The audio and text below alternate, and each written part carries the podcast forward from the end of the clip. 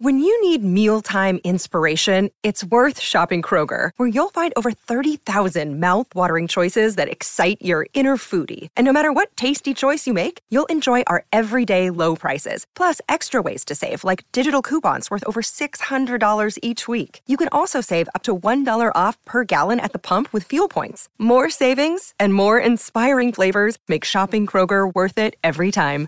Kroger, fresh for everyone. Fuel restrictions apply.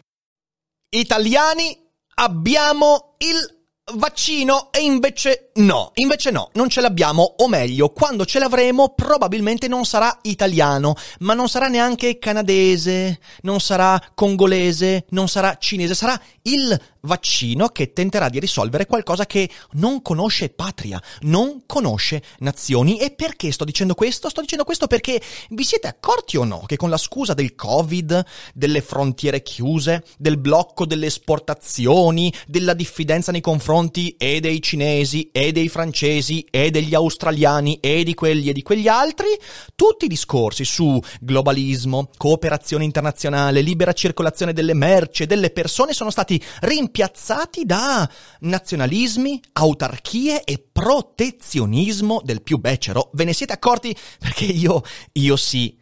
E ora il vaccino, quando arriverà, non sarà più una conquista umana, globale e scientifica, perché ci sarà il vaccino italiano, russo, americano, eccetera, eccetera, eccetera, e mo basta veramente però. Sigla.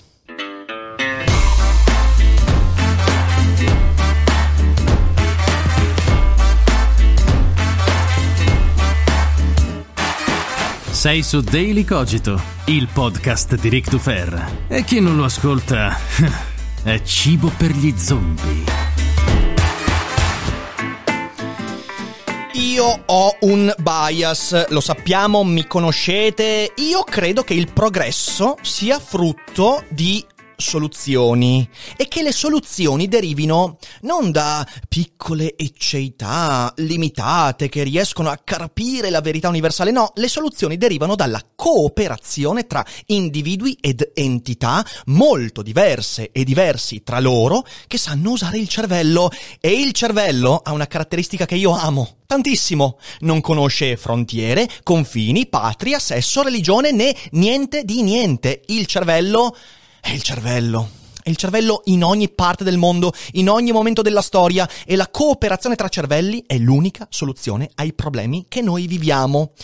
E le grandi sfide del nostro tempo che si parano di fronte a noi all'orizzonte ci spaventano così tanto? L'esplorazione spaziale, il riscaldamento globale, eh, l'approvvigionamento energetico, eh, la sconfitta della fame nel mondo e, ultima ma non meno importante, il Covid verranno risolte non dall'intuizione di nazioni particolarmente virtuose e geniali, no, ma dalla cooperazione internazionale tra individui ed entità molto diverse fra loro.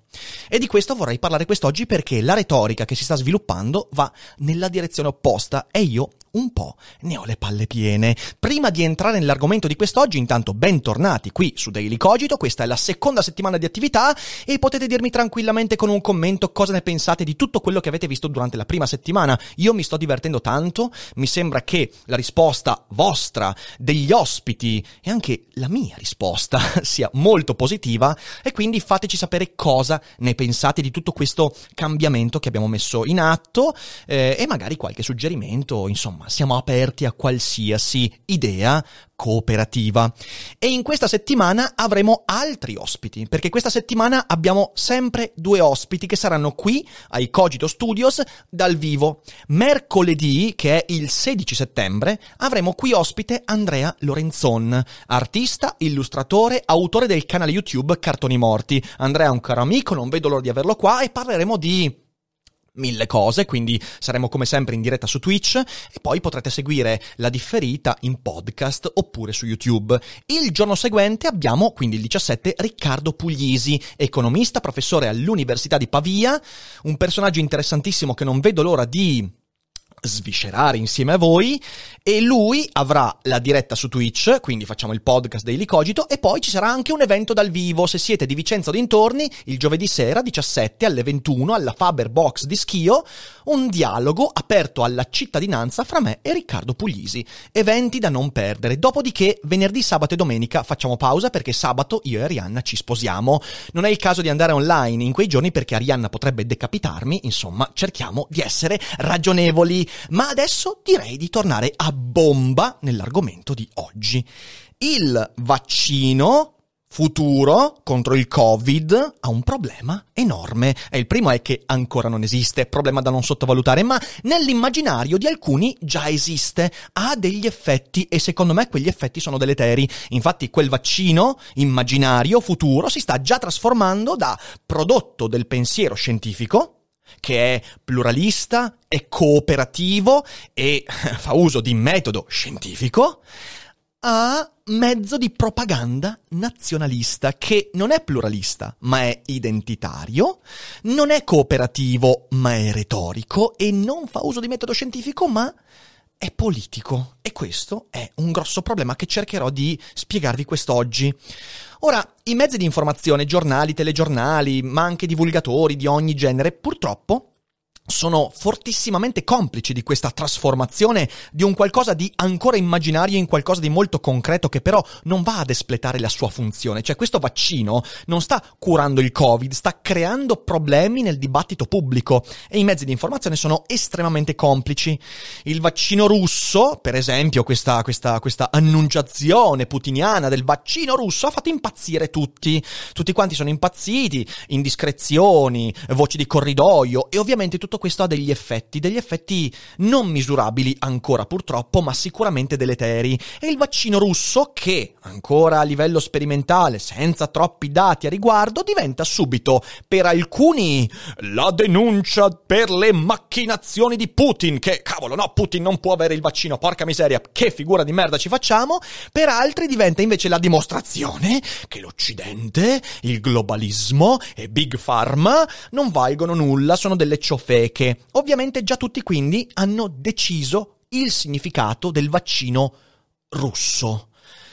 E quindi capite bene che il vaccino sta diventando un mezzo di propaganda per qualsiasi puttanata ci venga in mente. Siamo da una parte o dall'altra, beh, il vaccino di quelli avrà un significato, il vaccino degli altri un altro significato, anche se non c'è ancora nessun vaccino, ma l'effetto politico, mediatico e comunicativo di questo tipo di messaggio è molto ben presente e quindi vediamo reazioni scomposte, prive di informazioni, ma piene di reaction, non quelle di Facebook, ma proprio reazioni eh, quelle viscerali e poi entriamo nuovamente all'affare era del bias cognitivo di conferma, in cui il vaccino di quelli diventa la conferma che il modo con cui tu vedevi il mondo era il modo giusto, anche se il vaccino non esiste, anche se siamo lontani da avere qualcosa di simile a un vaccino, perché sarà un iter molto lungo e molto più complicato rispetto a quello che il TG 4, esiste ancora il TG4, il TG4, il TG2, il TG qualcosa, ci racconta. Il vaccino non è una roba che dice, ah, ecco, tac, abbiamo la fialetta, hai visto che figo? E, e tu pensi che sia quello. No, no, no, è una roba un po' più complicata e io non voglio entrare nella discussione di come si fa un vaccino perché non ne so un cazzo e mi affido a chi però le informazioni le dà per davvero. Ecco, io credo che noi dovremmo stare molto attenti, soprattutto il periodo che abbiamo appena passato e che vivremo in autunno, dobbiamo stare molto attenti a dare fiato a questa retorica, tenendo conto di alcune cose. Allora, uno, Già prima del Covid, quindi prima di questo mm, virussetto rompipalle, già prima del Covid c'era populismo, nazionalismo, antiglobalismo che prendeva sempre più piede, perché vari, eh, le varie salvinate, le varie trampate, le varie lepennate sono arrivate ben prima del Covid. Quindi il Covid arriva eh, che la situazione del dibattito sulla cooperazione internazionale già stava andando, direi, discretamente malino in un'Europa già di per sé un filo sgangherata e capite bene che il Covid è arrivato proprio nel, mom- nel momento perfetto. E secondo, il Covid già di per sé, quindi anche al di fuori di questi populismi preesistenti, è una sospensione dell'internazionalismo, perché il Covid ha portato a chiusura di frontiere, eh, chiusura di scambi di merci, di persone, di circolazione, inevi- inevitabilmente anche circolazione di idee, perché se non circolano le persone, le merci, non circolano manco le idee. Idee, persone e cose non sono scollegate, non è che tu chiudendo tutto puoi c'è internet, grazie al cielo internet permette ancora una circolazione virtuale, ma è tutta un'altra cosa. Il Covid è stato l'atto di guerra, tra virgolette guerra, più forte all'internazionalismo così come l'abbiamo conosciuto negli ultimi 150 anni. E questo, lo ribadisco, entra a gamba tesa in un ambiente occidentale che già il globalismo lo criticava neanche tanto velatamente. Insomma, rischiamo, dando fiato a questa retorica del vaccino di Stato, vaccino di patria, rischiamo di mandare all'aria 50 anni di conquiste intorno alla cooperazione internazionale per colpa di retorica e percezione falsata. Vogliamo veramente fare questo? E io parlo di conquiste nella cooperazione internazionale perché quella lì, il globalismo, il commercio aperto, i confini aperti, che piaccia o no, è una conquista, è una conquista che ci ha permesso di vivere in un momento storico straordinario. E vogliamo veramente buttare via questo momento storico straordinario solo perché ci facciamo prendere dalla pancia nei confronti di un avvenimento che soltanto la cooperazione internazionale potrà veramente risolvere? Siamo veramente così scemi da credere a tutti questi discorsi del vaccino russo, cinese, giapponese, eh, eh, de- de- della Birmania, che non si chiama più Birmania ma Myanmar, veramente vogliamo farlo? Secondo me no. Come dimostrato da Karl Popper nel bellissimo testo che metto in descrizione, andate a leggervelo, non c'è mai stato così bisogno di leggere un testo come quello, La società aperta e i suoi nemici, dicevo, come diceva Karl Popper, la scienza intesa in senso moderno, non esiste se non in un sistema di cooperazione libera che favorisca lo scambio di idee, persone, persone, merci e cose, uno scambio che sia privo di filtri ideologici quali l'identità politica, nazionale, religiosa e via dicendo. Insomma, la scienza è quella cosa in cui uno scienziato cinese, un immunologo italiano, un laboratorio svedese, un divulgatore arabo mettono insieme le loro forze per tirare fuori qualcosa che nella loro realtà più piccola rispetto a quella che possono aprire grazie alla cooperazione non potrebbero suscitare, trovare. E questa è una conquista. E chiunque pensi che non sia una conquista, dal mio punto di vista è letteralmente uno zombie, ma non nel senso che qualcuno gli ha già mangiato il cervello, nel senso che non c'è niente da mangiare, perché significa guardarsi intorno e non riconoscere tutti i benefici che questo sistema economico ci ha portato, un sistema basato sulla libera cooperazione e il libero scambio. Tutto il resto, signore e signori, è fuffa ideologica.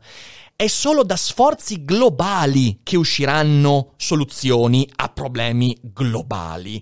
E dalla patria, dal nazionalismo, potevamo soltanto aspettarci soluzioni a problemi locali, piccoli, i problemi del feudalesimo, del rinascimento, i problemi del Settecento potevano essere affrontati a livello locale, mm, nazionale. I problemi di questo tempo sono diversi perché il mondo si è aperto. Ogni grande conquista degli ultimi cento anni è frutto di cooperazione, non nazionalista, se non addirittura antinazionalista. La Stazione Spaziale Internazionale, che si chiama internazionale, che è la parola più importante, internazionale, è più importante di spaziale, perché è quella la vera conquista. La vera conquista non è aver messo un pezzo di ferro bellissimo, tecnologico, lì a chilometri da terra. La vera conquista è che dentro là ci sono scienziati russi, cinesi, giapponesi, eh, sudafricani, italiani. E tutto questo è quella la vera conquista, non lo spazio, la cooperazione. Il CERN, il CERN è un atto di cooperazione internazionale come mai visto fino ad allora. Abbiamo avuto grandi scoperte che avranno ricadute fondamentali in ogni ambito della vita. Il World Wide Web è frutto di una cooperazione internazionale fra governi, enti privati, di ogni genere, da ogni luogo, di ogni ideologia, fede sesso e qualsiasi altra cosa. Ok, capite bene che è importante e non sarà diverso per il vaccino. Quando il vaccino arriverà, non sarà il vaccino italianissimo, non sarà il vaccino francesissimo, svedese, cinese, americano, non sarà questo, sarà un vaccino umano, un vaccino prodotto da quella straordinaria conquista dell'intelletto che è la scienza. La scienza non è di qualcuno, la scienza non è di quello Stato, di quel popolo, no, la scienza è eminentemente cerebrale, ovvero utile a tutte le creature dotate di intelletto e che ci piaccia o no, anche coloro che non amiamo a volte hanno dell'intelletto.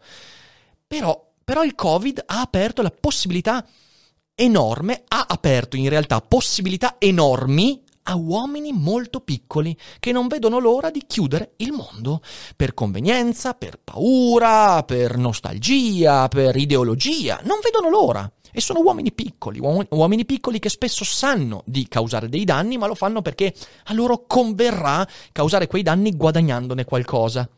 Primi su tutti i politicanti che nel nostro paese purtroppo stanno prendendo quella strada da ormai più, più di due o tre decenni. Quindi i politici che hanno capito come la tribalizzazione, che è esattamente la chiusura del mondo, da mondo aperto a mondo chiuso, la tribalizzazione rafforza il consenso. È più facile avere un consenso giocando sulla pancia di piccole comunità rispetto al far ragionare le persone nell'ambito di un'apertura del mondo, alla cooperazione, alla relazione e al dialogo. È facile, tu non crei consenso con la globalizzazione, è per questo che la globalizzazione ha dovuto fare uso di utilità economica, tecnologica, darci vantaggi concreti, perché altrimenti dire devi cooperare con il cinese, con il russo, con il sudafricano, con eh, il malese, con il libico, con il brasiliano, non porta consenso. Per quello che dicevamo ieri con Gennaro Romagnoli, per quello che abbiamo detto anche con Verragheno, perché noi siamo spontaneamente portati a diffidare della diversità. Ecco allora perché c'è bisogno sempre di uno sforzo per aprire il mondo, mentre basta non fare nulla per vederlo chiudere in modo inesorabile. E quindi la tribalizzazione è ciò che il politico attualmente vuole. Il politico in quest'epoca sta diventando sempre più simile alla nemesi vera dello scienziato e io temo grandemente il momento in cui lo scienziato assomiglierà sempre di più al politico, perché lo scienziato, proprio come il filosofo, deve tenersi alla larga dalla politica, perché il suo discorso deve esulare dal consenso. È un'altra cosa, ma questo è un discorso che amplieremo in una futura puntata. Il rischio ci sono vari rischi, ma ci sono alcuni rischi particolarmente elevati in questo atteggiamento. Vedete, sull'altare del consenso politico si rischia di sacrificare quella poca fiducia che l'opinione pubblica nutre nei confronti della scienza. Ce n'è poca e lo vediamo con i movimenti antivaccinisti, contro gli OGM, contro la ricerca, contro tutto quello che ci porta a un barlume di progresso, tu vedi già che l'opinione pubblica guarda abbastanza in modo diffidente alla scienza. Ecco che questi sono colpi che potrebbero minare del tutto quella fiducia e farci tornare indietro di molti, molti decenni, e speriamo siano decenni. Uno, com'è che si raggiunge questo, questo, questo, questa, questa sfiducia finale? Primo di tutti con l'autarchia e con l'autarchia il vaccino potrebbe arrivare molto più tardi, cioè un mondo in cui ogni Stato porta avanti la sua ricerca in modo autarchico e indipendente. È un mondo in cui il vaccino arriverà molto più tardi, perché è un vaccino in cui la sana competizione fra le idee, non fra gli stati, non fra le persone, ma fra le idee, sarà molto più lenta, molto meno proficua. Quindi l'autarchia è terrificante. E l'inasprimento delle rivalità che questa autarchia porta, rivalità ideologiche quindi fra nazioni, etnie, religioni e via dicendo, sposterà l'attenzione dalla necessità di trovare la soluzione alla voglia di campanilismo che è sempre così forte nell'animo dell'essere umano. Insomma, ci vuole una sana cultura scientifica. Ma la sana cultura scientifica non si raggiunge dicendo quanto è bella la scienza, no, si raggiunge educando a una sana cultura della cooperazione internazionale. E questo è un compito dei giornalisti che oggi continuano a scrivere titoloni sul vaccino russo, il vaccino canadese, il vaccino brasiliano, il vaccino italiano, italiano, italiano e sembrano usciti da un ventennio che non vogliamo più rivedere. Porca miseria. Quindi giornalisti, svegliatevi, smettetela di dare fiato a certe notizie che certo muovono la pancia del lettore, ma poi causano più danni di quanti possiamo immaginare. È compito dei divulgatori che devono cominciare veramente a dire una volta per tutte guardate che non si va da nessuna parte con certi concetti legati a nazionalismi e via dicendo. Non si va da nessuna parte, il vaccino non sarà italiano, mai, sarà anche italiano, così come sarà anche canadese, anche tedesco, anche spagnolo e via dicendo. E infine gli scienziati, che andando in televisione devono ribellarsi a questa retorica che troppo spesso guardano di cattivo occhio, ma sopportandola, soprassedendo. No, bisogna dirlo chiaramente, basta, questa retorica è dannosa per la scienza e ovviamente poi per la nostra salute. Noi non possiamo stare tutti sulla stessa barca quando le cose vanno male e poi salire su una scialuppa, anzi su mille scialuppe, andando in mille direzioni diverse quando bisogna trovare una soluzione. Sulla stessa barca si affonda e si trova la soluzione per riportare a galla lo scafo, altrimenti siamo perduti. Ecco, questo è il mio pensiero intorno ai, alla retorica, neanche al vaccino, perché non c'entra un cazzo il vaccino, alla retorica dei vaccini di patria. Non esisterà nessun vaccino di patria, mettiamocela via.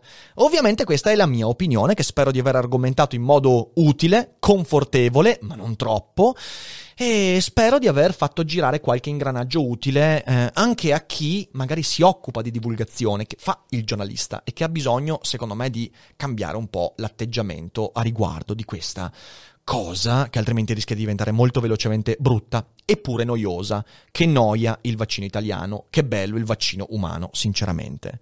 Grazie mille per chi ha ascoltato il Daily Cogito in differita, grazie a chi ci ha seguito in diretta. Vi ricordo che Daily Cogito viene registrato in diretta su Twitch ogni giorno a orari diversi, per esempio adesso è domenica, sto registrando alle che ore sono? Le 16:05 e mi sono divertito alquanto e adesso alla fine del Daily Cogito io chiacchiererò con le persone in chat eh, che possono possono farmi domande già sul Daily Cogito. Quindi eh, iscrivetevi, anzi seguite e abbonatevi al canale Twitch di Daily Cogito. Ogni tanto magari potreste venire in live con me e chiacchierare amabilmente degli argomenti discussi.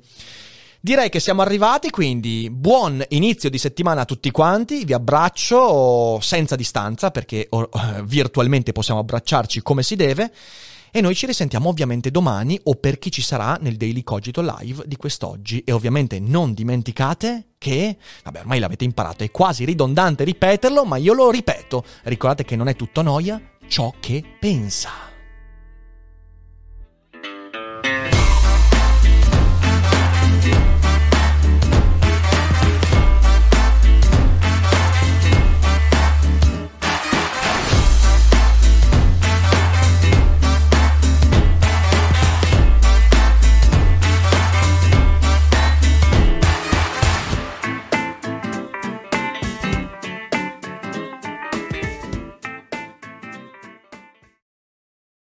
Vacanze in Sicilia o in Sardegna? Con i traghetti GNV porti tutto quello che vuoi, ti rilassi fino a destinazione e se prenoti entro il 14 maggio, posto ponti a partire da 33 euro. Non c'è modo migliore per andare in vacanza. Scopri i dettagli su gnv.it. Offerta valida sulle linee Napoli-Palermo e Genova-Olbia, 10.000 posti disponibili.